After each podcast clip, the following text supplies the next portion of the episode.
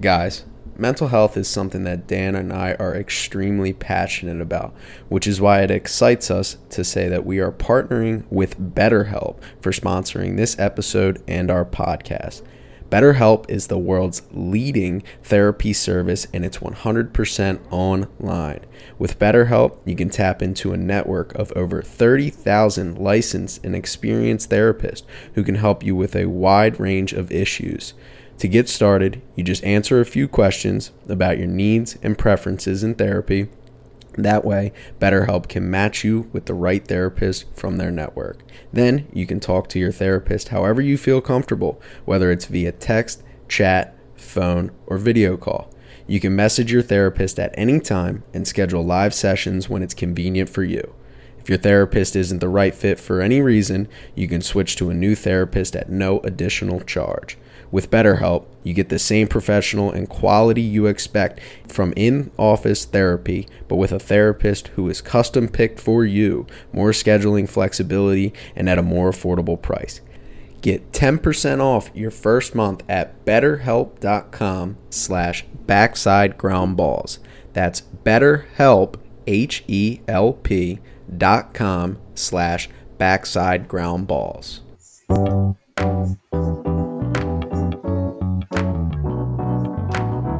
Powered by Riverside.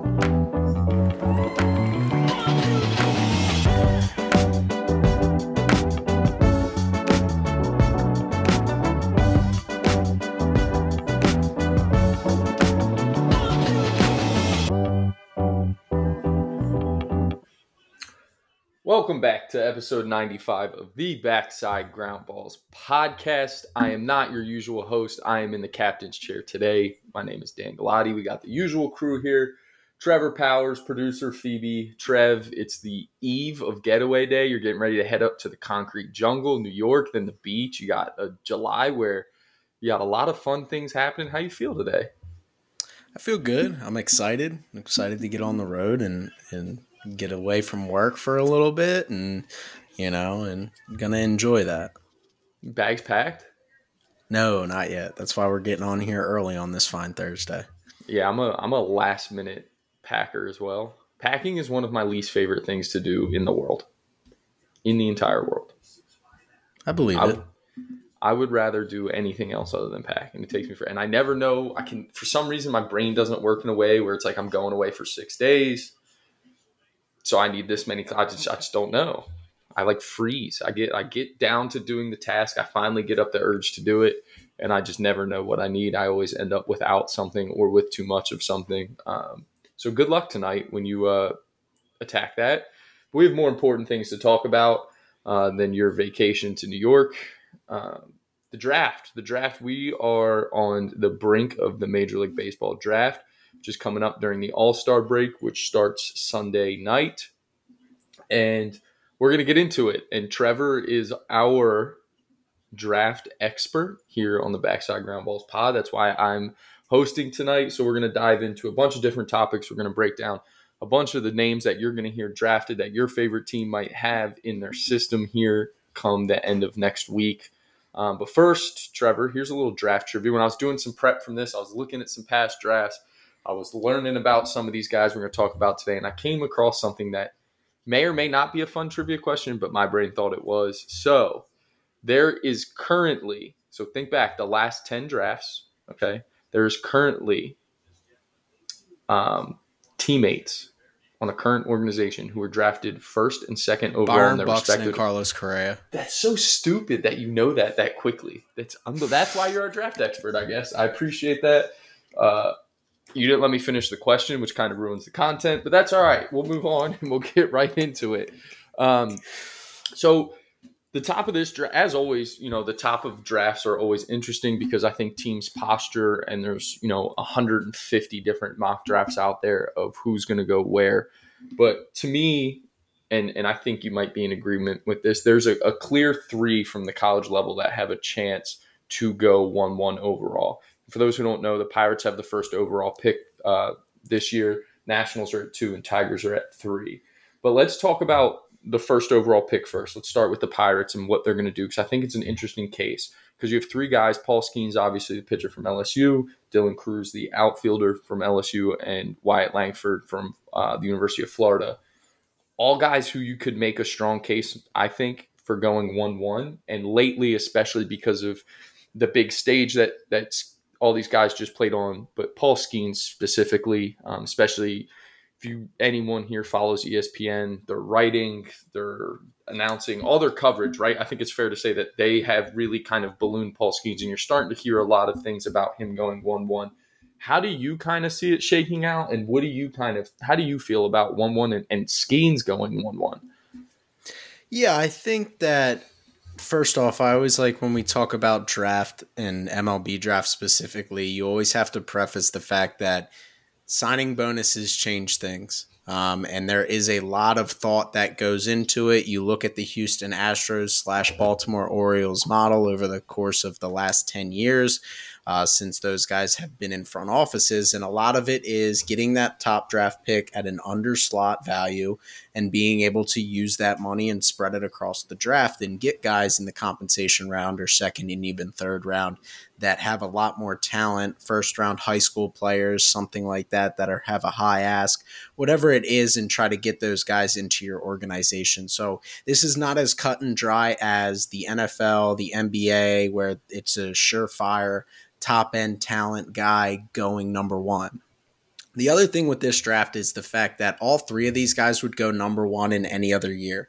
Um, I think as we look back at the number one overall picks of recent memory, um, obviously Jackson Holliday is a guy that I'm super high on, but in terms of draft profile, you get a safe college bat and Dylan Crews, who proved it in the in the SEC over three years. It's a little different than what we saw with Jackson Holliday, right? Henry Davis is a guy who obviously plays a premium position, but was an underslot value guy. So the Pirates went there, and we've seen the Pirates trends kind of go with the underslot value, be able to spread their bonus around. You saw it in the 2021 draft where they were able to get Lonnie White later. They signed him out of a Penn State football commit, um, and then they were also able to get um, drawn a blank blank on his name, but a really athletic kid that was supposed to go to Clemson for baseball and football, and they signed both them for overslot.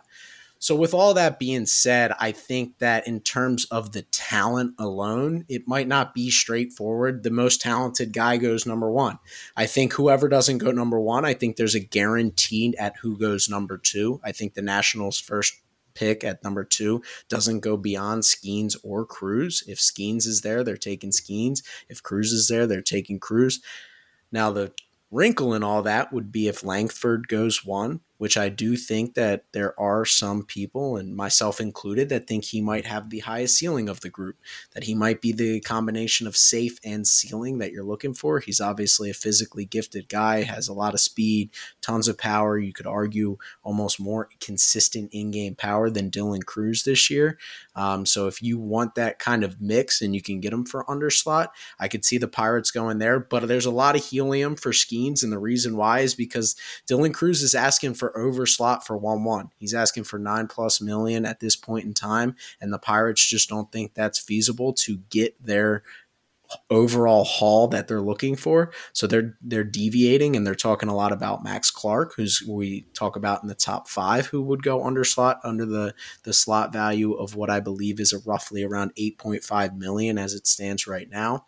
And then also Paul Skenes, who would accept probably closer to slot. So it's looking like the Skenes one one is picking up a lot of steam for that reason. I don't know if that's Crews's way of uh, trying to parlay himself into DC or even another organization that that's in the top five.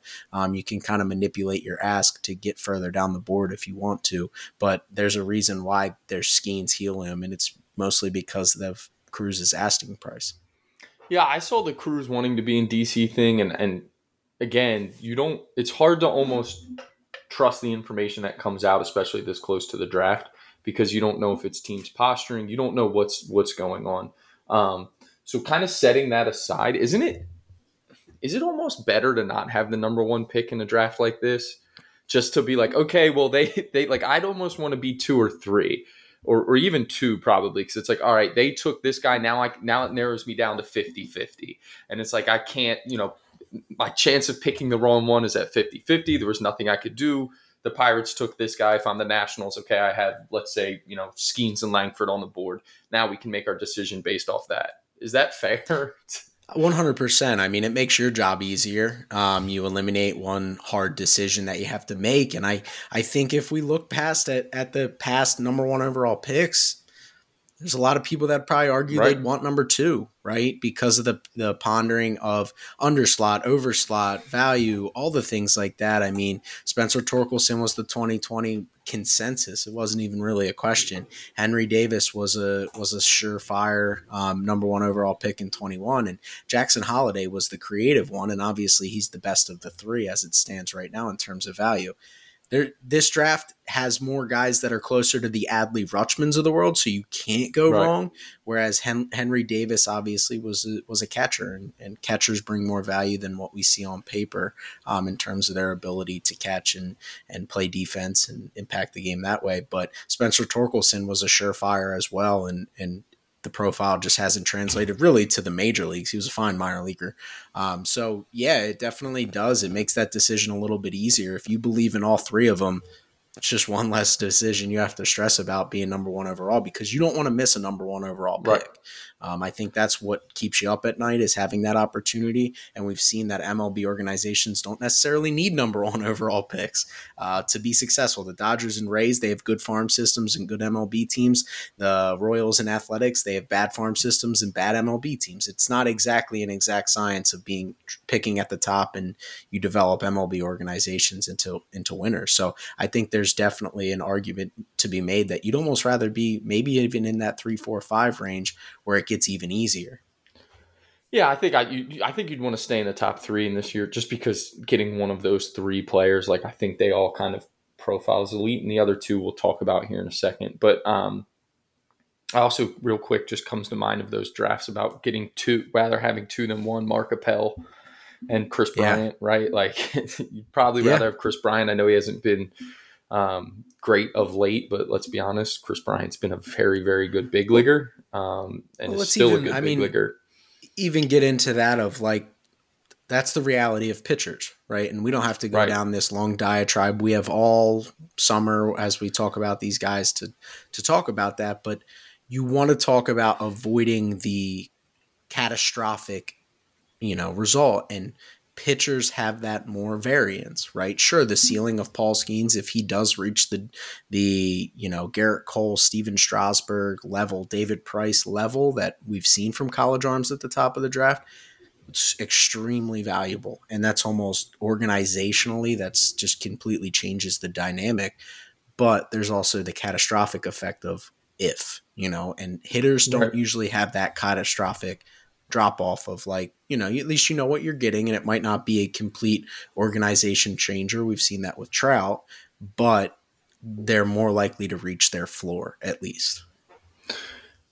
Yeah just because the the injury threshold doesn't seem to be as it's just not as risky right? Like when you talk about pitching it's so risky and it's so easy for things to go wrong for pitchers. Um, but let's talk about real quick those three guys and, and those top three teams. Take signing bonuses out of it and just kind of more of a fun exercise. If if you could be the the MLB dictator, um, who would you put on each of those three teams and why?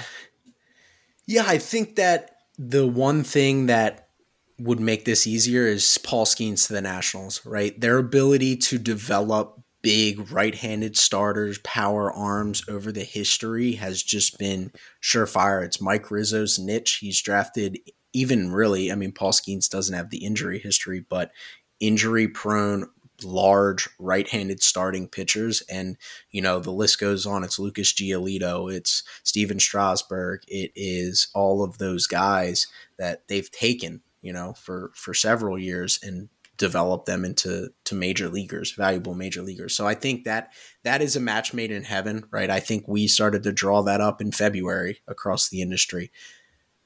Where it gets tricky is where you go with the other two. I think both are are obviously a fit. It's position player based, so um, you know they just have to find themselves a home and, and reach their potential. But I think the Pirates need a superstar more than they need a, a guy, right? The Pirates could use a superstar, face of that franchise. And at this point in time, I think Langford has more potential to be that superstar. I think Dylan Crews has some question marks, at least from my standpoint, not of how hard he hits the ball, of where he hits the ball. And we've seen that at the big league level. And that's an easy fix. Um, that's a guy who gets on time more, but a lot of ground balls. I've rarely saw him take balls off the ground.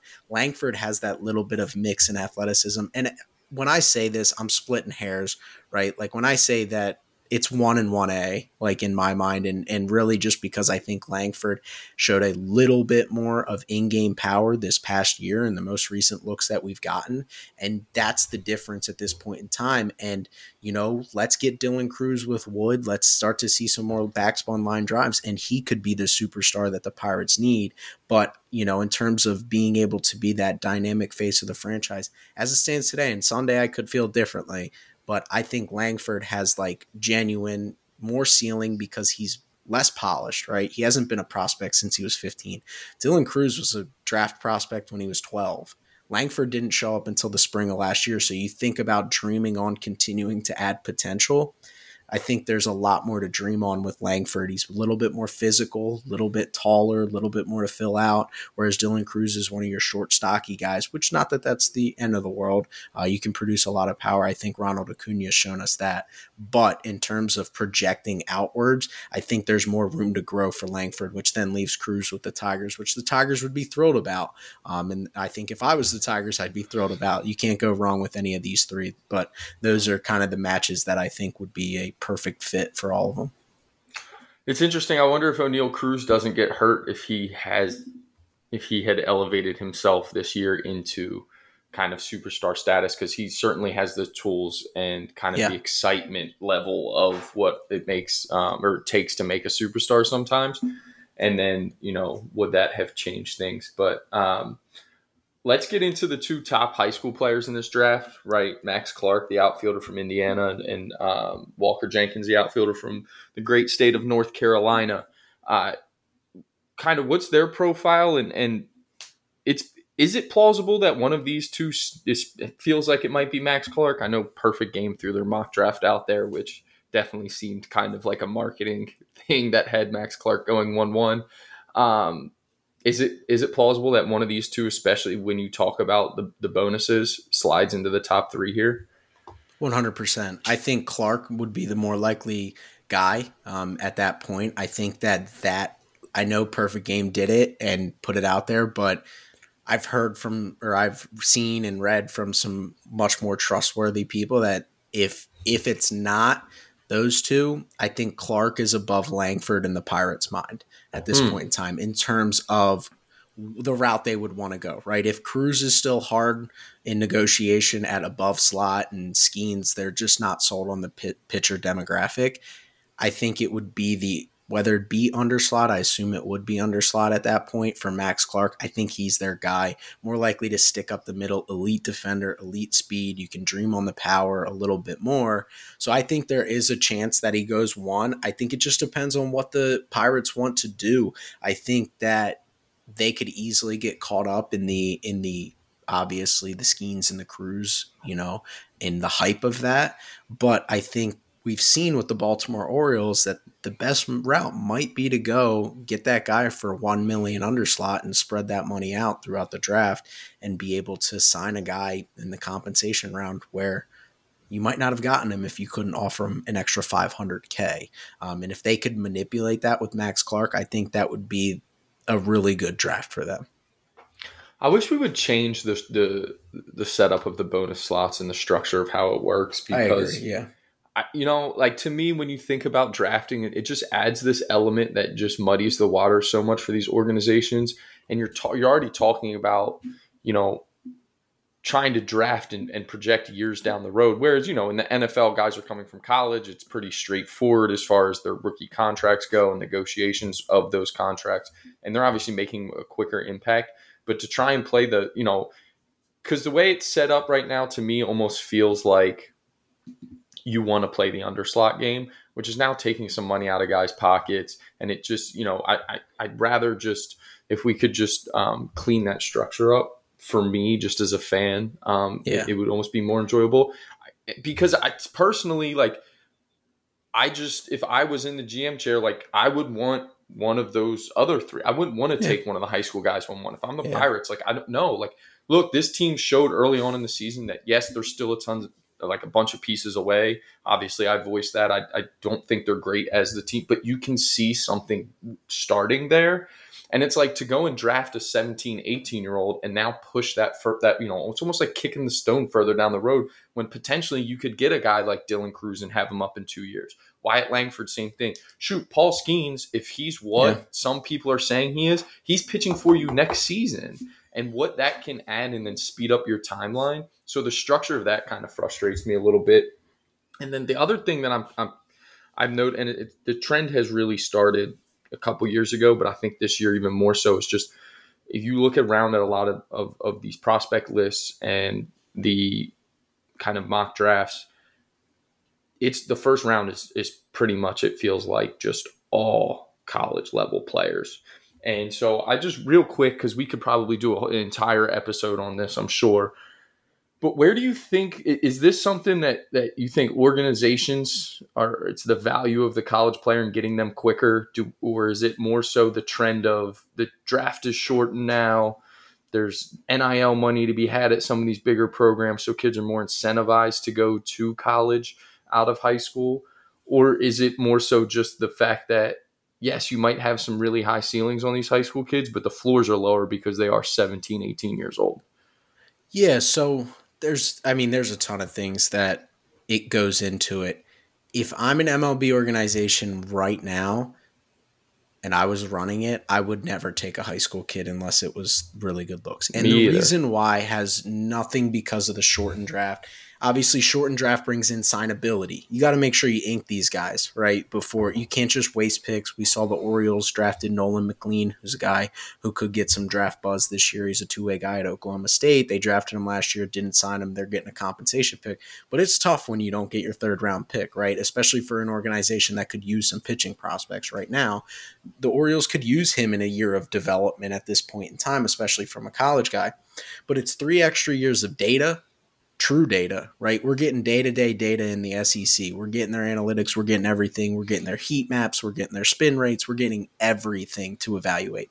Three extra years of physical development, right? Because we've seen guys, right? Peyton Chatagnier just committed to TCU, and I'm not saying he was some great prospect out of high school, but we've seen this with a lot of guys at Ole Miss that go and play up the middle, and you dream on their potential, and they don't grow, they don't fill out, they don't get physical. You don't know how they're going to transition from 17 to 21, right? So these guys that have three extra years in the weight room. So that's a big factor for me. Obviously, just understanding looks, right? Seeing how they handle adversity, see how they develop in a system, right? Because in my mind, college systems are good enough to develop any talent, any kid. Max Clark's, Walker Jenkins, um, you know, Noble Meyer, any of them, right? Any of them get to college. I trust that if they're a first round talent, they're going to develop to be first round talents, barring injury.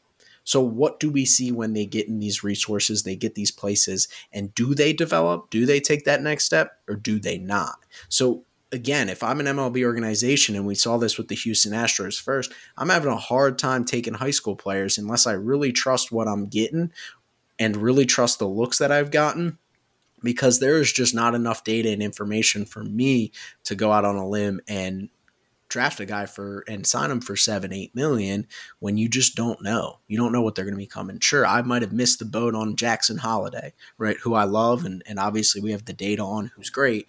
But again, he's a profile that if you know if you're scouting properly, you're going to see that there's more to fill out, and you're not going to need the data to back up what you're seeing. So it's a balance, but I think as it stands right now, I would have a hard time really scouting these high school kids without the data to, to at least back up what I see.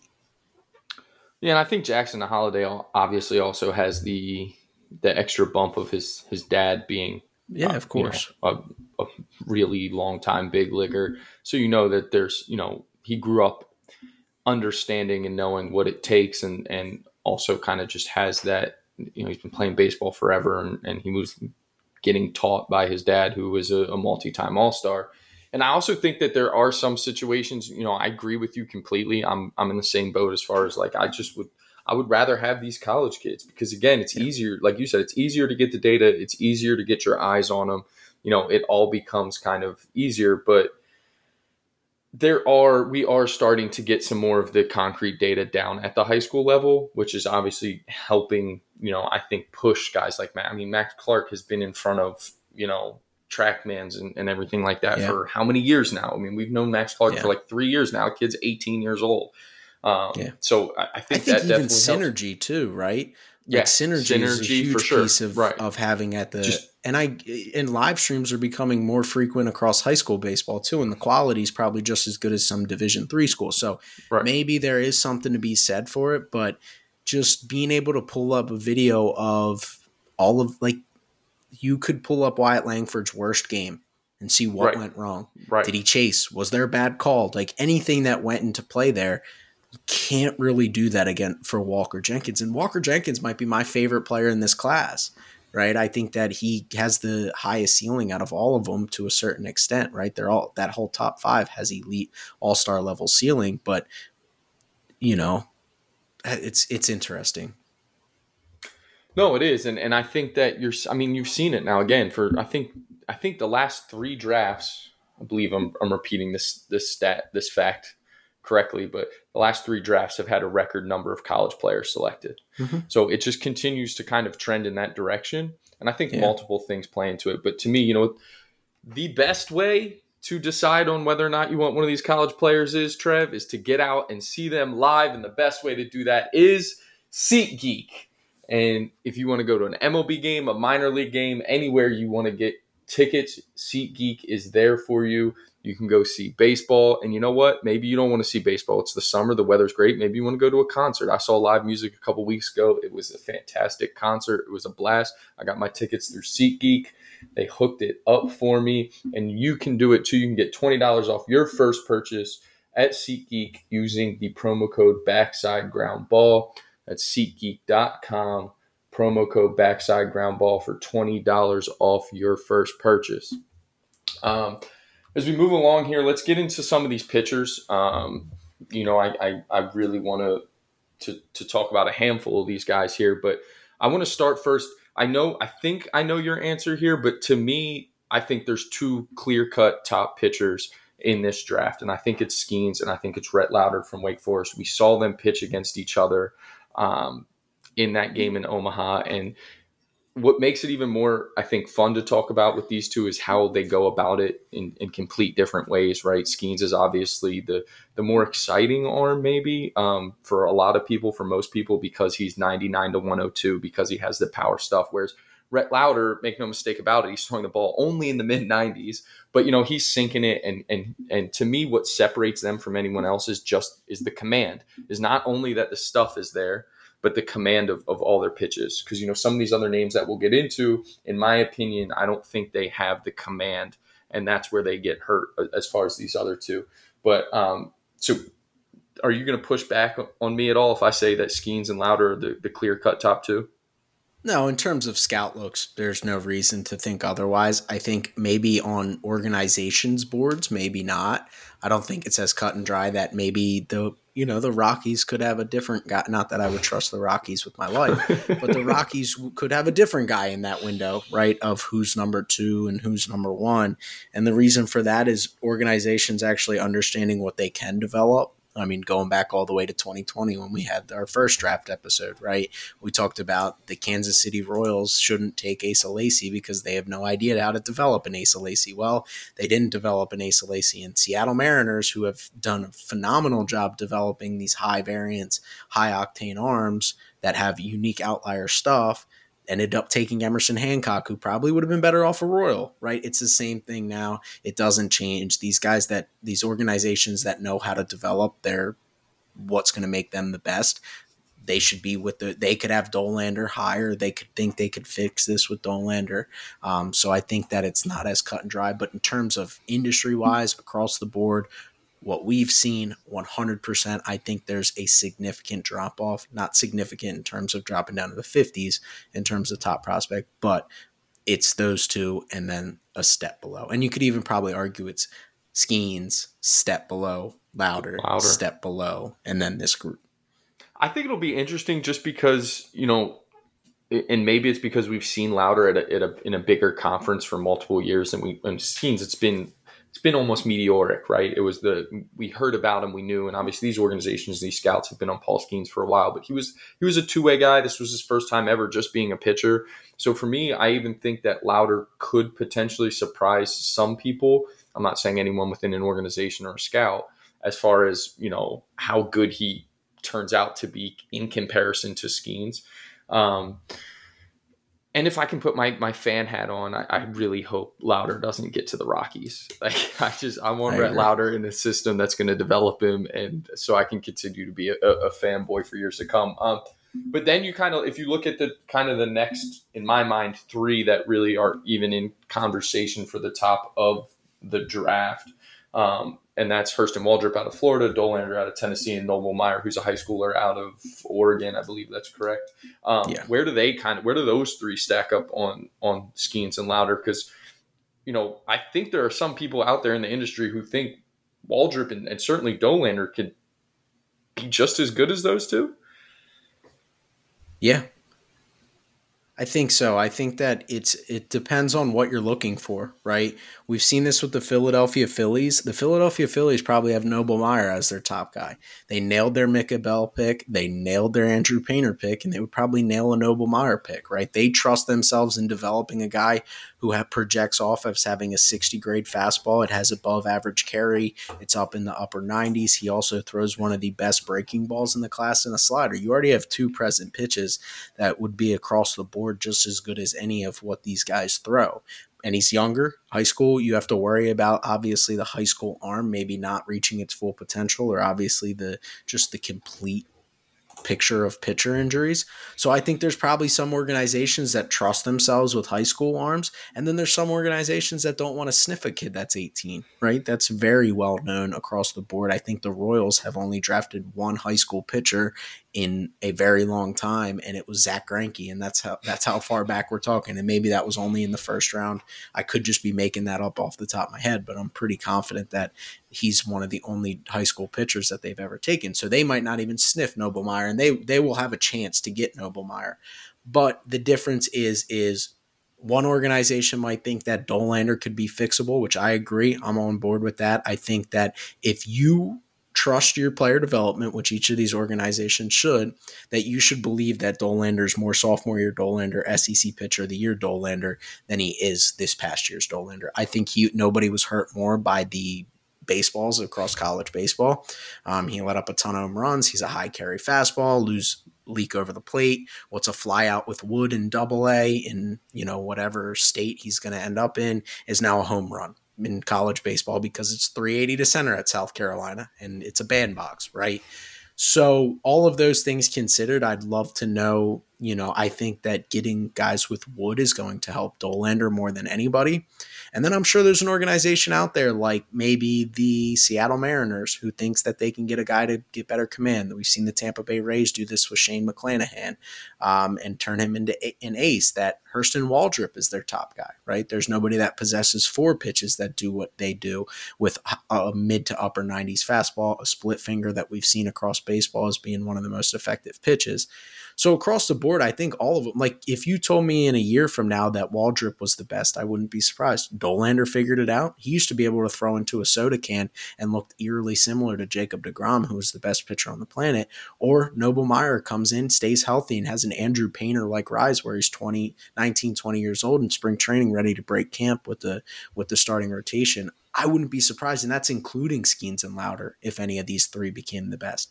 It's just a matter of them getting the right situation and the right fit for them and the organization that trusts their development. I think the top five of this, it's, I mean, they all have ace potential, except maybe Lowder. I think Lowder is probably the one I would say that doesn't have ace potential. But who knows? He can learn how to command that that sinker, like we talked about with Logan Webb, and and pitch to a low three ERA for a couple years, and that's an ace level pitcher. So it'll be interesting to see it. it it's always fun, or, more fun to break these down after when we're like, oh, the the Kansas City Royals took Hurston Waldrep. And then we're like, we won't be seeing him for a while. but the Philadelphia Phillies got Noble Meyer, and we can get excited about that. So it's always a lot better to analyze these organize because that's where I look at draft. Right. Right. I look at drafts through the organizations, and like it's fun to look at these players, but I know how important player development is. And if you're putting any of these guys in the wrong hands, Crews, Langford, Skenes, Jenkins, Clark, any of them across the board, right. none of them will reach their ceiling if they're not developed properly. And that's just another thing that makes the, the MLB draft so much more unique than you know any other sport. You see it, but it's not as you know it's not as talked about in other sports, right? Sometimes you know you get a quarterback in the wrong system or, or, or a basketball player with the wrong team, but it's because they have to go through all these levels in Major League Baseball, and player development is so important in Major League Baseball. It kind of gets magnified and just boosted and talked about. Like you said, I mean, we sat here three years ago and talked about Asa Lacy and how that would be not good for for the Royals, and you know that was kind of a slam dunk, right? It was like almost obvious. Instantly, it was instant too. He didn't pitch well right away. No, I know, and and Yeah. and I think part of that you could see coming just because of of his usage and and you know some of the swing and miss he was getting. But we don't need to break down Asa Lacy today. Um, how do you just real quick? How do you rank those three? Because you didn't give a firm answer, really. I, if I again, if I was drafting, it'd probably go Dolan or Waldrep, Meyer because I just I trust my like I'm a very big. I try to avoid and everybody that does makes decisions avoids a certain bias. My bias that I try to fight all the time is recency bias. Right. I was I was in on Byron Buxton when nobody was. I was in on Vlad Jr. after his bad rookie year. In on Wander Franco after this year. Like, if anything, I like guys more when they're at their lowest because we've if I'm doing my job, I'm going to see Dollander at his best, especially when he's an adult, mature, healthy, everything that goes into play there. So Dollander, then Waldrep because four pitches, seen it at the college level. But if I was the Philadelphia Phillies, I trust the Phillies Right. with Noble Meyer. I don't know Right. who else. Rays, obviously, but the Rays, Nick Dodgers, Bitsko yeah. didn't pan out with Right. the with the Rays. So we don't know, right? We don't know ultimately, but I there are a couple organizations who you could sell me on Noble Meyer being the best fit there, but Dollander's my guy. And then let's talk on. Let's just touch real quick on a, a handful of arms who are kind of outside of round one, just because you know, pitching is the, the variance is so high with pitching prospects that you could get a guy that's drafted in the fifth round be the best pitcher out of this class. You know, if, if two or three of these other guys don't pan out or get hurt or whatever. So, Juaron Watts Brown, who's interesting for sure out of out of Oklahoma State stuff wise. Ty Floyd, who potentially made himself a ton of money at LSU after his performance in the College World Series. Brandon Sproat, who's another high stuff guy from Florida, Sean Sullivan, who had a great year after transferring to Wake Forest, Charlee Soto, who's a high schooler from Florida, and, and Cade Kuehler, who's the top arm from Campbell coming out um, this year. Kind of real quick, what do you think, you know, their outlook is? Yeah, so I'll start with Watts Brown. I mean, it's stuff, stuff, stuff, and more stuff, right? But a lot of reliever risk. I think even in college, he had reliever risk, right? There's times where, arguably, kind of similar to Chase Burns with a little bit less limelight, that I think people probably thought he would be better in Oklahoma State's bullpen because he hasn't shown the ability to stick as a starter. So I think again, this is where the the new new school versus old school, the divide across Major League Baseball, these analytics, performance model based forward organizations might not even want Juaron Watts Brown in the top five rounds, right? They might have him pegged as a six rounder, or as some organization might just dream up on what they've seen with their eyes, and or a team that thinks they have outlier stuff there eh, might take a shot on him, but he he is not a guy that I I would be selling to get because especially because who these other guys are, right? Ty Floyd looks eerily similar to Spencer Strider.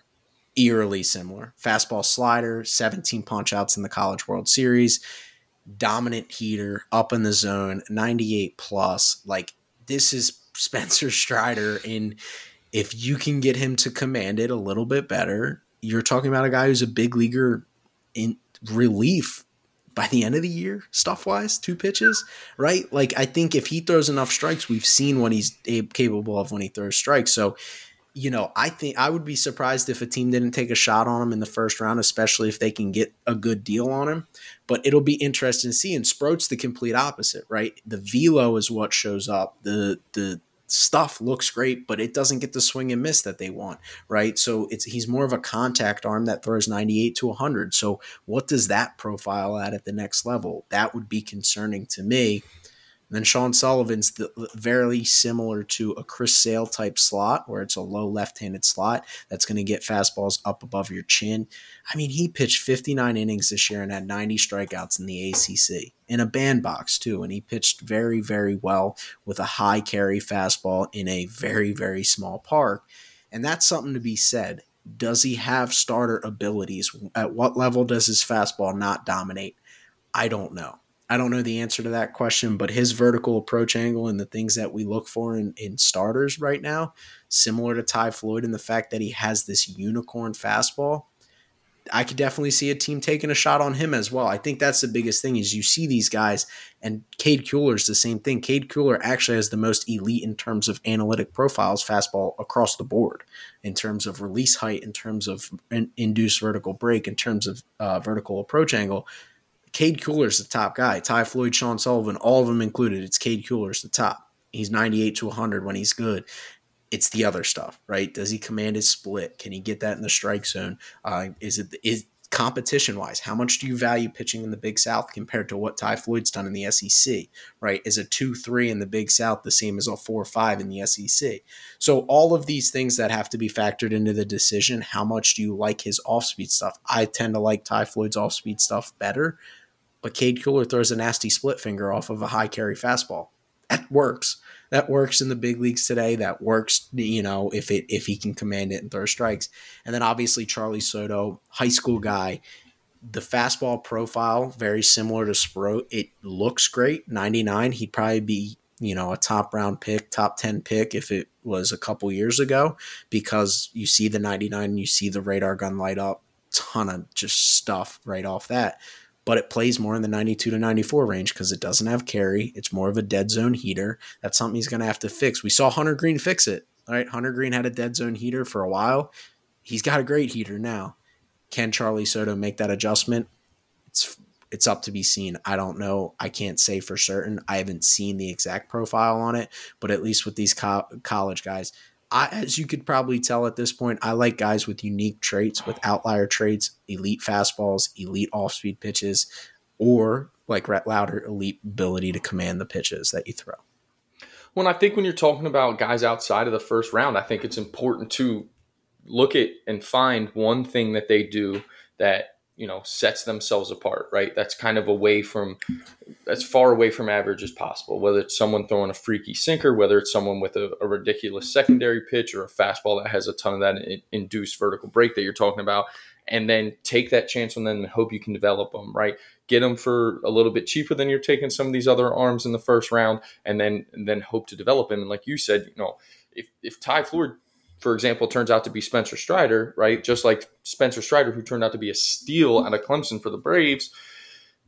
What did he have? Spencer Strider has one elite, had one elite pitch, had something that set himself apart, right? He's a smaller guy with elite extension and a ton of vertical break on his fastball, uh, a fastball that we've talked about on here before in previous episodes. So if you can, if you can find one of those guys, and that's to me where you find the most value in pitchers in the draft, right? Is when you find these guys who have one thing and then you know, hoping that they mature and as they get older and into the further into their 20s, you know, they can understand how to command it and you can develop a secondary pitch to pair with it and then also the understanding of how to get outs at the next level because yeah. that's a big thing that, you know, you have to kind of that's like the first step of when these guys get into these organizations is now learning how to get these hitters out where, you know, there's no really glove first guys and something, you know, these everybody that you're going to face in these lineups, there isn't a seventh a, a seven hole hitter who's a freshman, you know, in the SEC, who's don't get me wrong, a really good player, but he's not, you know, the the 22 year old, you know, Latin shortstop who hits seventh in in Double A for or Single A for one of these teams who can really swing the bat. Like uh, you, that guy's going to take you deep. Like he's going to feast if yeah. you don't understand how to get outs.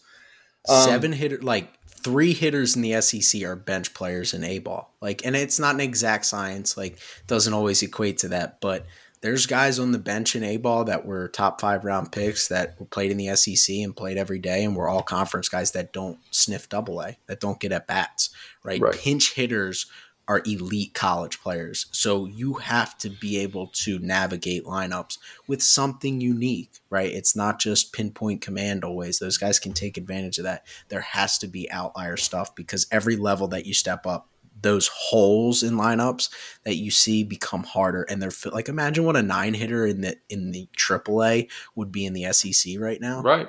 Unbelievable. It would be Your unbelievable. two, three, So four it's, hitter. It's a huge step. Yeah, it's a huge step.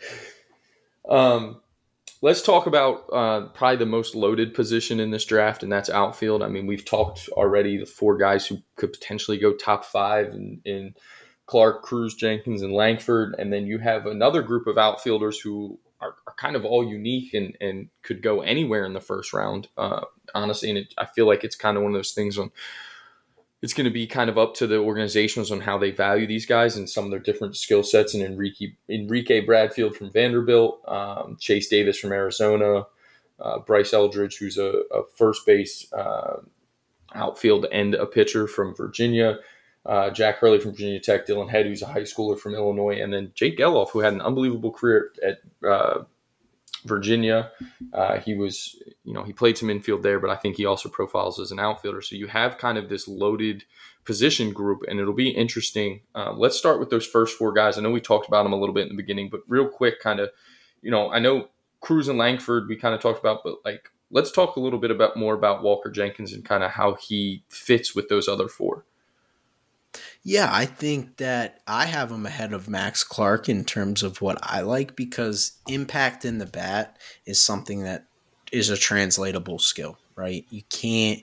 We talked about it with guys' development physically. Sure, Max Clark's floor of being an elite defender, elite speed guy, those guys are cute until they can't get the ball, you know, deep enough to to put one out or over an outfielder's head. Now, I'm not saying Max Clark won't. Max Clark could easily develop into more power, but Walker Jenkins gives me more of like he's physical. He's presently physical. He can he can kind of go out like very similar combo of Bobby Witt Jr. from the left side in terms of present power, present speed. You just it's very easy to to drool and dream on what his skill set offers. So sure, he might be a corner outfielder, whereas Max Clark might be a center fielder.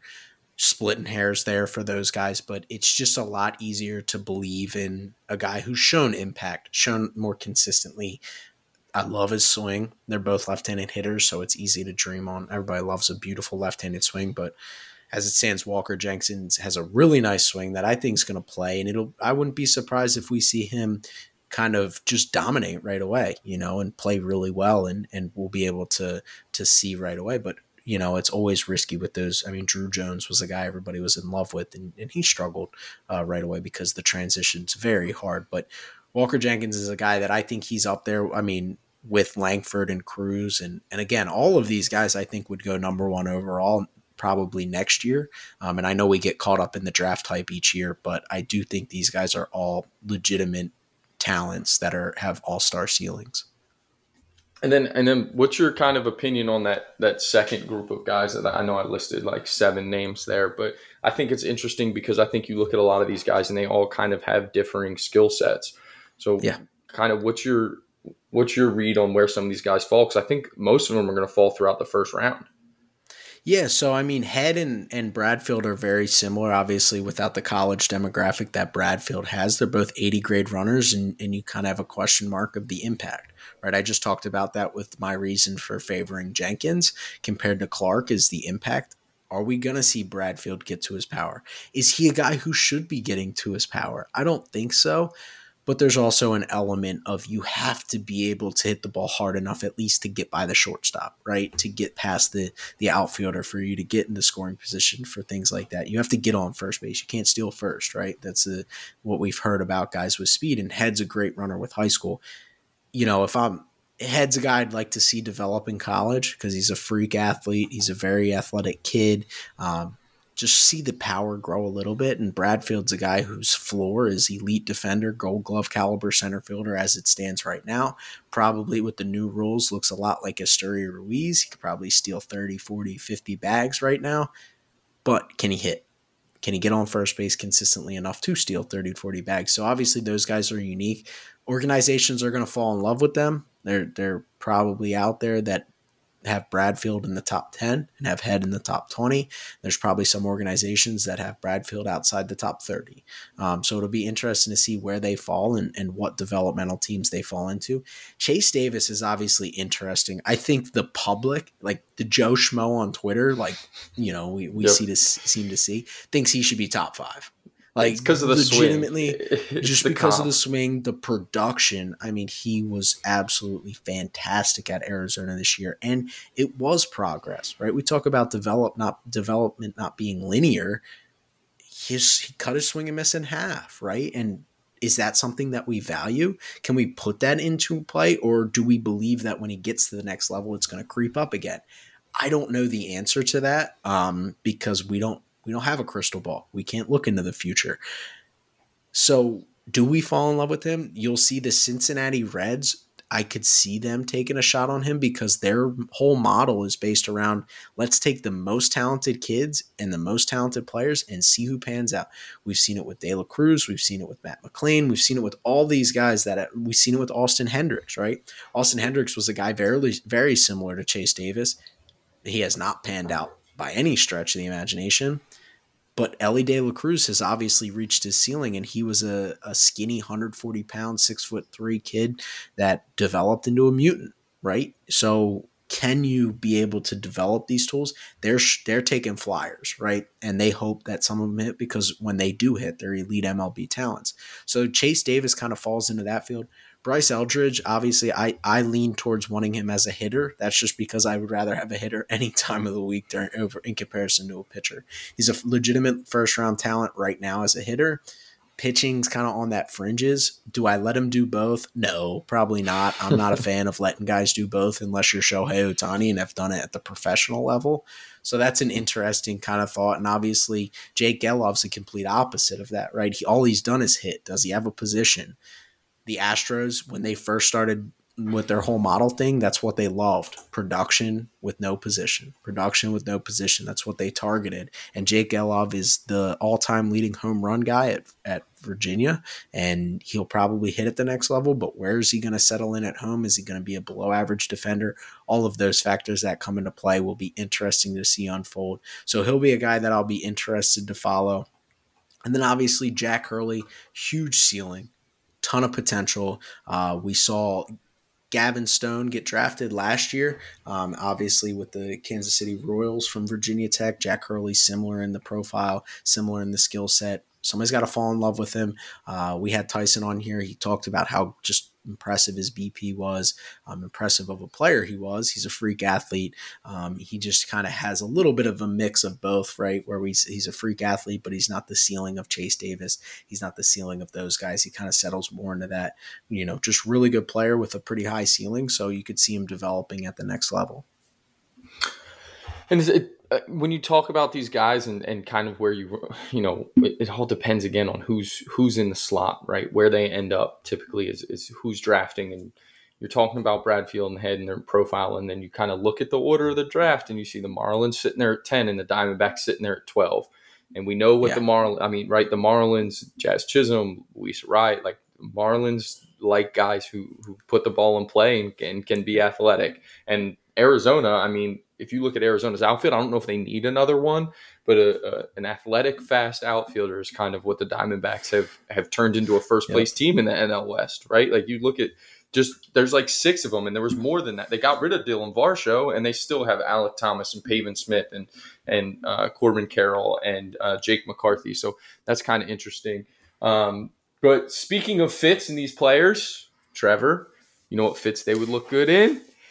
Routine baseball. Uh, we're super excited to announce that we are now partnering with Routine Baseball for all of your baseball, baseball and athletic leisure needs. Routine Baseball offers a ton of options from shirts, hoodies, shorts, sunglasses, and any other style you can imagine. Uh, you can get 10% off if you go to routine.com backslash backside ground ball. You can check out what they have. Get your order today. As I always say on here, I constantly rock my routine baseball stuff, whether it's my shorts, which are the most comfortable shorts in the world, hats, uh, short sleeve hoodie options. I love the look of them. I love the feel of them. Uh, they're awesome. So everybody should get out there and go to routine.com backslash backside ground ball. Get 10% off your order today. All right, as we continue to move through this here, let's get into the infield because I think infield's a little bit interesting this year, especially when you talk about shortstops, right? When you talk about drafting infielders, you know, excluding kind of the corner first baseman, um, people want to want to draft shortstops, right? They're guys who can move. Um, they don't have to stay there forever, uh, and they can typically adjust to another position because they're usually the best athletes in amateur baseball on the field play that position. And you have a you have an interesting one um, in Jacob Wilson is the first guy that I kind of want to talk about. You know, and some of his batted ball stuff is a little bit concerning. He's obviously an elite defender, but he played at a small school in Grand Canyon. Could he potentially sneak into the top 10? I mean, this is something that before the college season started, I think we were seeing him mocked in the top five at times. Um, and then he had a little bit of a disappointing college season. So, kind of where are you at with Jacob Wilson and, and kind of what you think he could he could turn into? He's not my type of guy. Just period the end. He's not a guy that I would trust myself to develop and to be his best potential. And the reason for that is just that impact alone. I feel like for a high school guy that maybe showed the bat to the elite, where I mean we're talking about the best, like he swung and missed like six times for the first month of the season, maybe even more. I mean, you're talking about a guy who struck out less than 10 on the season. So like elite bat to ball. And and there was a point in time where, you know, there is a part of me that does believe the best power hitters, the best power hitters to develop are the ones with the best bat to ball skills because they start to grow into that. But you're talking about a guy who's 21 years old. He's already been in college baseball. He's already been in the college weight program. At what point do we start to believe that there might not be a development for him? So he's not, again, he's not my type of guy. He's not a guy I would take a shot on. I would rather have the high ceiling of some of these other middle infielders, even a guy that might not play as good of defense, but high floor of a really good player, right?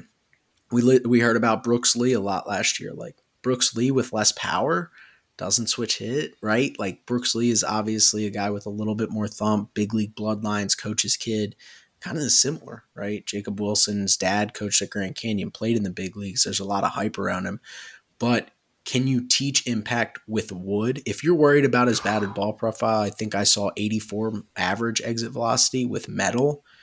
What's that going to be with wood? Not something I can trust. And that's just something that I don't believe a 21 year old can add the strength to to overcome. Yeah, and, and typically to me, like if there's one place where you can draft defensive loan in, in baseball, to me, it's a lot of the times shortstop. Now, obviously, you could argue catcher, but for shortstops, just because typically there's so many of them, they can transition to other spots, and we see how devastating it is and can be for your big league roster if you don't have a good defensive shortstop. You know, it, it's the most important position on the field outside of, of pitcher. And so if you don't have a good defensive shortstop, it can really, you know, it can really hurt you and, and come back to bite you. So sometimes you get away with it. But like you said, if you're swinging a metal bat and your average exit velocity is 84 and you've played three years of college baseball, there's concern there. We're not talking about a 17 year old high school kid. This is a 20, 21 year old. He started his maturation process. And to be kind of that far behind, there's, you know, that's a red flag, right? That I think you would be concerned about as an organization. Um, Let's talk about two high school kids real quick. Kevin McGonigle out of out of uh, Pennsylvania and Colin Houck out of Georgia. Um, some of the stuff that I've read seems to be that that people kind of view them the same. I don't know if they profile the same, but is there one over the other here in your eyes? Well, I've seen McGonigle play uh, a couple times. Right. And so obviously it's one of the the few guys that I could say that I legitimately got eyes on and he is very similar to Jacob Wilson, not that elite of bat to ball, but bat to ball first centric hitter with a little bit more growth, right? And we talk about these guys that can add power. He's a short, stocky kid, so he's going to have to learn to, you know, pull the ball in the air consistently, not be able to try to go big fly the oppo way because um, he might not possess the strength to do that, similar to the Jose Altuves and Alex Bregmans of the world. But he's a guy that can flat out hit, and he's hit at every level. He's hit through high school. He's hit on the travel circuit. He's hit with Wood. He's hit at um, PG National. He's hit everywhere he's been. So there's no reason to think that he won't continue to hit. And you hope that he continues to grow. Just the power doesn't flash right now. He probably fits in the mold of a second baseman. He's not necessarily going to st- stick at shortstop because of his speed, because of those things. And assuming he adds strength, adds power, you're probably going to see a decrease in that speed. Um, but if he can hit at the next level, he's the guy that you fall in love with. Like if I'm going to take a shot on a bat to ball first guy, I'm taking a shot on on Kevin McGonigle before I'm taking a shot on Jacob Wilson because we can believe that he's going to add that muscle, add that mass. Colin Houck little bit different. You're talking about a quarterback recruit who finally chose baseball, so that's always something you can dream on as well. When he focuses on baseball, imagine what he's going to be. Future projection power at 60 grades, so plus he's a little bit more power over hit as it stands, but the hit tool's not as far behind. A lot of people say looks looks similar to Evan Longoria, so probably more of your corner infield bat potential, um, but it's very something to something very promising to dream on, and obviously can be a really good player. And obviously, Arjun Namula too, uh, high school shortstop. I think he's the most interesting, probably player in this draft. Um, and I know I butchered his name. You're talking about a guy who played cricket, played cricket right. growing up and now he's transitioning to baseball. So the hit is way behind these guys like Kevin McGonigle. So if you're a team that values hit and production on the travel circuit, you're probably not getting it. But you're talking about physical athlete comparisons to Carlos Correa, Alfonso Soriano, like these guys that you MVP potential, right? If the power continues to grow, he continues to fill out. He's a freak athlete he's probably getting the most helium as it stands because he's the most exciting out of all of them. And you can dream on the physical gifted tools and be able to think that if we put him in a position to be successful, that he's going to develop and be the player that he's going to be, but he's got to develop and he's got to be in the right hands to do it. So those three guys are all super impressive. They're probably all going to be really good at the next level um, and being able to kind of get a little bit of each from all of them, right? You're talking about Houck, who's more power over hit as it stands right now, but a little mix of both. N- Nimmala, who is obviously all potential, and then McGonigle, who's hit over power. It gives organizations you prefer hit over power go take McGonigle. You prefer a little bit of mix of both. You got Houck right there waiting for you. You prefer the shortstop, the athletic freak that you think is going to develop. Well, you got Nimmala right there as well. So it's a it's a really good crop right there between those three. It's so funny because Nimmala is only 17 too, and like you said, he hasn't been playing baseball uh, his whole life. There's and, it, and that fits into a lot of people's models of being just green light. Like you want the which, youth because you still have more physical development. Well, but, but it's so funny to me because I feel like in baseball, every year these guys pop up, right? Who pop up late yeah. and get all of this helium because there's so much unknown. And in baseball, like yes. in any other sport, that would be ridiculous, right? Like you would be like, well, yeah. we don't have enough on them. Like, could you imagine drafting a quarterback who'd only been playing football for two years and like you didn't really know that much because you didn't have that much on him, and like, but he could really develop because we don't know yeah. that much, so maybe he can. But in baseball, because we have, you know, the minor league system, it's like for some reason it's like, well, we don't know that much. And he hasn't been playing the sport for that long. So maybe he could be the best player of all time. And to me, that's what's like that's I don't know. I just wouldn't want to operate that way because, you know, like you talking about preferring college guys over high school guys, like the more data and the more information mm-hmm. you can have, it's a sure bet. Um, but that's why we got 20 rounds. So if you can get them yeah. late and get them under slot, you take a shot. Um, some other infielders here. Uh, the, the first one I want to talk about to me, I don't know if, if this is true. I have in my, my notes for the rundown that he might be the best pure hitter in the draft. He might just be my favorite hitter in the draft. Would probably be the uh, the proper uh, statement to say there. Brayden Taylor um, out of TCU, who we talked about with Jamie. I, like can he threaten the top 10 because to me his bat when i watch him to me looks like a guy who potentially should threaten the top 10 he's also a good defensive third baseman. And and you know we saw him on the big stage just you he didn't look phased. He was huge for tcu in, in, in that run to omaha. Yeah, I think he could push the top 10, no doubt about it. I think that's something that you're talking about a top 15 guy, probably consensus across the board. Obviously, you power Power is the name of the game right now. But for organizations that trust hit tools with he shows average power as it stands right now and i'm sure there's more to grow into that's more game power but if if a team prefers him over Jacob Gonzalez because they're very similar, Jacob Gonzalez is more likely to stick at shortstop, but you probably trust the hit tool for Brayden Taylor a little bit more. Obviously, it's just about, you know, nitpicking at that point. But he's a guy that I think that if a team falls in love with the hit, right, college hitters, we see it, we're going to see him start falling off the board, and you're going to see these high school names fall down the board, and then they're going to start to be popped in the compensation and second round for overslot deals. That's what you're going to see happen. So, brayden Taylor in that eight to 10 window, wouldn't be shocked at all because he's a college bat with a track record and you can definitely you see potential in the hit tool and you could definitely see the power growing into more yeah and i just think when you watch Brayden taylor um, which to me is something that's so important and i think really tr- can translate to all levels is just how in control he seems at the plate and how well yeah. he seems to know the strike zone and i've said it a million times like some of the guys that I love the most and at the big league level, especially the ones who use walks as a parachute because it's really hard to consistently put the ball in play and get on base. Like if you're able to walk to supplement some of that, like it's it's a parachute and, and that's something that he does really well. He doesn't chase. And if he can continue to do that, now obviously he's gonna see better stuff. But a lot of times that that translates from amateur levels to to um, you know the professional level, and, and same thing with free swingers. Um, another guy here is, is Matt Shaw, uh, who had an unbelievable career at Maryland. Right, he's he, he had 22 homers uh, in a season. He stole I think 150 bases in his career. There, he was the Cape Cod Player of the Year last summer. What do you kind of see for for Matt Shaw and, and and where he might potentially go in in maybe the first round Sunday? Yeah, I think that top 10 top 15 probably is where you're looking at because again i feel like i've said this till i'm blue in the face but model heavy organizations that value performance he's going to be just a lightning rod there. Like you're talking about a guy who has performed consistently every year. He shows power. He shows speed. He's hit for average.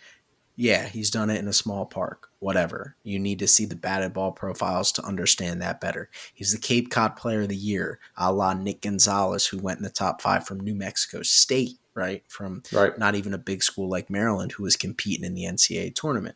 So Matt Shaw definitely, I mean, you're talking about above average hit, above average power, maybe not the ability, like he's maxed out. Right? right. So that's that's where you question what can we get out of him? Can we get him to pull the ball more? Can we, you know, is he going to carry that power with Wood? Does it become average power with Wood? But that's what your Cape Cod information and your Cape Cod data is for, is being able to have that information with Wood. Do you trust the hit tool enough at second base and third base because he's most likely moving off a shortstop? He wasn't supposed to be a shortstop in college but he was a shortstop. So can he outperform that? But he's most likely a second baseman at the next level. Does his bat play there as much? Does he does he carry as many tools as a second baseman or a third baseman? But in terms of performance, there's no question marks there. If you did blind resume, he'd probably be a top seven pick. Um, but profile wise, physically wise, there's definitely some question marks there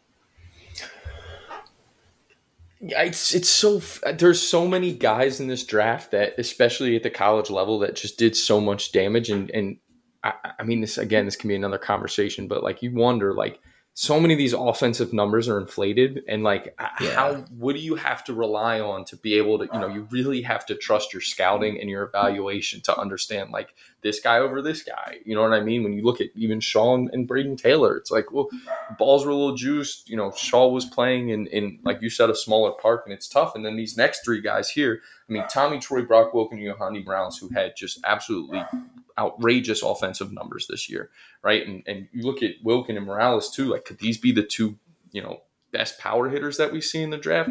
How did these three kind of fit with the, you know, the Taylors and the Shaws, who we, we are saying top ten potential? Yeah, you you said Brock Wilken, and that's Brady's favorite player, so he wanted to make it known that I should talk positively of him. But Brock Wilken's an interesting. I'll start with him because there's some question marks, and I think we saw it against Ty Floyd and Paul Skenes about bat speed, right? And bat speed's a big concern when you're facing premium velocity on the day to day. Daily. So it'll Yep. be interesting to see how that skill set translates. Can you get him on a weighted bat program? We saw Mookie Betts talk about it. The Dodgers pretty much sent their whole lineup, JD Martinez included, and he's gone bonkers this year to Driveline to train bat speed. So is that something Brock Wilken? But as he's shown right now, he's the ACC home run leader on a career and single season. Yes, the balls were juice. Yes, Wake Forest is basically Winston-Salem Airport on any given day but he showed the ability to hit for power. He can get to the pool side. He shows loft, all the things. So he's a 60 grade power potential, but can he get to the high heater? Can he get to that consistently? The hit tool's obviously a little bit behind. Tommy Troy is a guy who did it on the Pac 12. When you look at actually average power across the board in terms of conferences, there's no conference that kills power more in the Power Five, right? We're talking about the big boys here than the Pac 12. All right. So Tommy Troy's ability to do it at Stanford, which is not a bandbox, right? It's a tough hitter's environment. Playing in the cold weather in Northern California early in the year, going up to Oregon, Oregon State, Washington, going up to those parts and showing power, it's easy to think about the fact that, oh, when he gets in a warm weather environment, when he gets into professional baseball, that skill set's going to translate and continue. Yohandy Morales is the guy that I think a lot of people love the most. He's probably got a little bit tick better of a hit tool than Brock Wilken with the same amount of power. Does he get to it consistently enough? I'm, I he, from what I've heard, the Mets are like dreaming on the opportunity of potentially getting Yohandy Morales because he fits a huge of what they look for. Uh, they did it similarly with Kevin Parada, obviously Francisco Alvarez. Both those guys are obviously catchers, but Yohandy Morales obviously could be a third baseman of that similar ilk. Um, but he's also very similar to Coby Mayo, who we've seen, right? Skyrocket up the Orioles farm system this year, stud of a player. Um, so Yohandy Morales is probably the most fun. Tommy Troy's the safest, and Brock Wilken's, we've seen the production. So each of those have their own unique. Yohandy Morales to me looks like a future, well, future, sorry, current big leaguer. Current he looks like a big leaguer. leaguer today. The tools, the physical abilities, the bat speed shows up. He sh- he performed against Florida, who had the highest velocity starting pitchers across the board. So he showed the ability to turn on Brandon Sproat's, a hundred mile per hour sinker. Obviously faced Hurston Waldrep there. Tommy Troy's the safest pick, uh, most likely to to perform in my mind. The hit tool's probably the best. And Brock Wilken, as much as I want to love up on him and, and give him credit, there's definitely the lasting image that we have of Brock Wilken is him getting blown up by good fastballs. That's going to take an adjustment, and there's definitely going to be need to be um, an improvement there for him to consistently hit at the next level. Don't fall into recency bias. That'll be my only defense of Brock Wilken. I think that part of his struggles too at that. It, my only point, I'm just messing with you. My only point is in Omaha. I think he was just, he just kind of hit a little bit of a slump because we Yeah, and and, he was right pressing. we saw him against Alabama. I mean, we saw him in that super go off, and yes, he was pressing because to me one of the biggest things that if anything was concerning about Wilken and the bat speed is a little bit of concern was just almost swing decision, right? Like Yeah. he went into those bats and you could It's 50-50. just- Yep, 50-50 the entire tournament, um, which is Yeah, and I think it is even to a concerning certain at times. e- even to a certain extent, bat speed's overrated in my opinion too, Yeah. because all of these guys that can get to power have bat speed, right? So it's a it's the ability to have an approach to understand what your skill set is, right? Right. So if you're a guy who doesn't have the bat speed to to let the ball travel and get deep and stay right center and all these things, because Brock Wilken knows how to pull a baseball, so he knows how to hold his posture. Maybe it's just him switching his mindset to I'm on the heater. I'm okay hitting 230 and hitting 30 Right. homers, and I'm just going to get to the pull side with the heater. So that can compensate compensate for lack of bat speed. Bat speed doesn't have a direct correlation to success because you have to hit the ball still. You have to hit the ball in the air. It has to have loft. It has to have carry. All these things that come into play. It's not just a ball sitting on a tee like a golf club, right? Where you could generate the club speed through the roof. And now Brady's pissed because I'm talking bad about Brock Wilken and his favorite player. But you could, if you're not barreling it up flush, it doesn't go as far. And it's the same thing in baseball. You have to know yourself. You can compensate for lack of bat speed if you can get the barrel to the ball consistently. Yeah, and think I mean that's a that's a fantastic point because if you think about one of the the, the of in our generation, the most elite bat speed guys in the world is Bryce Harper. And right now he's not elevating the baseball and he hasn't hit a home run. And this is the longest stretch of his career, right? So, so many things factor into it outside of just bat speed. But looking at bat speed as a, a tool in the toolbox is still kind of important. And it's a good thing to have because generate bat speed, a lot of times you can generate hard contact if you can get to it. Um, Lastly, here let's go to the the, the, the thinnest position in the draft, um, as it seems, is catcher. Kind of trying to search around and find anyone outside of Kyle Teel that's exciting. I mean, you got a couple high schoolers in um, Blake Mitchell out of Texas and, and Rafi Velasquez out of California, and then also, I guess, kind of Jared Dickey. But I mean, depending on who you are and, and what you believe in him, I'm sure Trevor has Jared Dickey in the top five as a diehard Tennessee Volunteer fan. But let's start with Teel. I saw Teel in one mock mocked in the top five.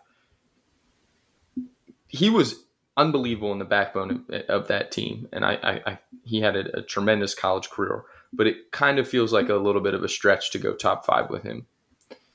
Catcher, catcher has shown power. I mean, look at what look at what um, Sean Murphy's been, right? right? Like catcher with power. It's like very easy to dream up on the ability. He's improved defensively through the course of the years. It's just a profile that will never have. We live in a fantasy microwave environment. Catchers will never have the unless you turn into Buster Posey or Joe Mauer, right. you're probably not going to live up to your draft potential unless you were taken in the first round. Or if you were taken in the first round. If you're outside the first round, JT Realmuto, he's the best player ever, right? Because right. he was taken in the third round. So that's something to always consider. Um, I mean, look at look at Patrick Bailey. I know I botched it up on an episode a couple weeks ago where I said Joey Bart looked good. Now it was Patrick Bailey. Patrick Bailey looked, has looked really good, and and I switched those two up because they kind of go hand in hand as both top five picks for the Giants. But Patrick Bailey's been great, but he's still not elite because you take him in the top five, ten picks first round, and you expect these guys to light up the minor leagues. Henry Davis struggled year two. He's been great this year. He's starting to show more power, but they will never put up the numbers that are equivalent to what you imagine when you take a guy in the top 10. So, in terms of what you're getting out of Kyle Teel, can he hit for power at the next level? Can he play as good defensively? Those are kind of the things you look for. And does that warrant a top 10 pick? I don't know. I think if I'm an MLB organization, I'm going to Venezuela to get my catcher because they breed them down there now. Ooh. I'm not really worrying about what what the what what what they're doing here in the states because whatever they're doing down there is working. I mean, you just see it; it's a factory right now, um, and that's well known across the industry. That's not something that I'm pulling out of left field. So probably not something that I'm taking in the top 10 when other guys are available. But if you value the catcher position, if you value that production that he's had from that position, sure, I could see him getting picked in the top five and, and especially for an underslot deal as we circle back big picture to, to everything that we've talked about already of that being a, a major factor. I'm gonna throw something wild out here. Yeah, and just, of course. just does how many more drafts do we have where being a catcher loses its value as it seems like we inch closer and closer to an automated strike zone? You know, I don't know. I, I I think that's something that some organizations view. I think that's I think you see it with the Mets. I think the Mets did a very good job taking Kevin Parada as a right. guy who might not have been able to catch and throw. It was kind of more throw over catch if you think that bat can play, it completely changes your value of a catcher, right? You're talking about Jared Dickey playing catcher. Like, if Jared Dickey can play catcher, that's a completely different conversation. He right. might not be able to steal your strikes, but if he doesn't have to steal your strikes, well, his value's through the roof because he can hit, right? Then these guys are, you know, just brought in to hit and throw, control the run game and, and hit, and that's that's all you have to do. So, you're probably going to see more third baseman. You're going to see more first baseman, corner outfielders that are going to be trained as catchers in the coming years if robo umps become a thing. I think the industry across the whole doesn't want to go full robo ump. I think we want to go challenge system, which is cool. I saw the video was resurfacing a couple days ago of the challenge system, and I, it looks great, right? And that's only going to impact what maybe one challenge an inning, whatever it be. So the value of the framing is still going to be in play there, but you're definitely going to va- like like a guy like Blake Mitchell probably his value goes through the roof, right? Because he's got a he's 97 off the mound, so he can throw. You know, if he's 97 off the mound, you know he can hit for power because that translates, and you know he can hit. So those are the three boxes you have to check. And if he can't frame, not not to mention the fact of development and teaching a guy to frame, sure, that's something that we've seen at the college level. But all you have to do is catch and throw and hit, and you're a all star catcher at that point. Then Yeah, MLB I- organizations want you. I had this conversation with with someone last night, and we were talking about you know the value of catchers, especially with the draft coming up, and then um, the kind of question was kind of posed like how many more years until we just are putting third baseman who can really throw it back there. You know, with the Yep. automated strike zones are coming, and I think you're right with the challenge system, but still, even so, even with the challenge system, right, those elite pitch framers, like guys like well, Martin Maldonado can really throw, but he's a great receiver, right? Guys like that aren't as valuable if you're going to hit 170, right? Like you, Yeah. I'd rather have the bat back there, and we'll rely on the automated strike zone with the challenge system to kind of get me there. Um, this was an awesome draft draft preview. A ton of great content. Do you have anything you want to add as we get closer to the day? No, it's going to completely. It, it's going to hit the fan on Sunday night, and like it always does. Um, and like I said, I think the more enjoyable part of this is going to be breaking it down post draft and seeing where these guys land. If we think it's a good fit, I mean, we'll be able to, you know, whoever the whatever position player the Orioles get, we can already pencil them into our 2024 top 50 prospect list, right? How does that all unfold? Because that's my favorite part about the draft, and you see trends. You can see a draft pick before it happens with these organizations like Skenes to the Nationals. It just makes too much sense. So I mean, it's going to happen. No, not necessarily. The the Pirates have taken their fair share of big right-handed pitchers, uh, Mitch Kellers, Gerrit Coles, Jameson Taillons of the world. But it's it's fun to watch these things. It's my favorite part of the draft is is watching these trends unfold and and watching these big leaguers or these big league organizations just stick to their guns and do it. And and you already know that the Dodgers are going to find some great pick, and so will the Tampa Bay Rays. Yep, and you're absolutely right. It is one of the most fun times of the year. Just you know, seeing what these teams do, and as a fan, knowing you know, it's always you can always dream on the guy that your your team picks. Um, and for all of you who want to follow along, the draft starts Sunday night, July what is that? The 9th at seven o'clock, and it ends Tuesday the eleventh. Um, so three days of draft over the All Star break, which is coming up at the end of the weekend. Um, Trevor, I hope you enjoy your vacations um, that you have coming up in the next few weeks. Uh, hopefully, we'll, you'll visit us to hop on and, and get a couple episodes out here. Oh, I'll pack And- the microphone, no doubt. Per- perfect. That's all we ask. Um, and thank you to all our listeners for tuning in. Um, make sure you're subscribing to the podcast on all podcast platforms, including Apple, Apple, Spotify, and anywhere you find your podcast. We post episodes every Monday, Wednesday, and Friday, hitting your feed at 7 a.m. sharp. Uh, do not forget to follow us on Twitter at Backside GB, Instagram at Backside Ground Balls, TikTok at Backside Ground Ball. Trevor, what's our Threads account? Uh, it's it it's affiliated with the Instagram, so it's There the same go. thing. So backside ground balls. They perfect. So threads at backside ground balls. Um, and most importantly, make sure you are sharing with five of your friends. Until next time, we'll see you on the Backside Ground Balls podcast. Great news. Major League Baseball is back.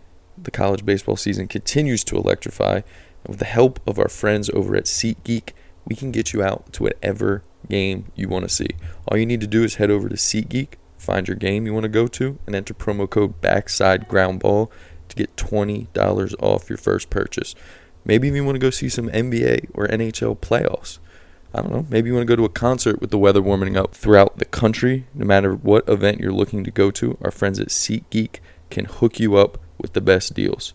Great seats at an affordable price. You can't beat it. Make sure to enter promo code Backside Ground Ball for $20 off. That's SeatGeek.com, promo code Backside Ground Ball.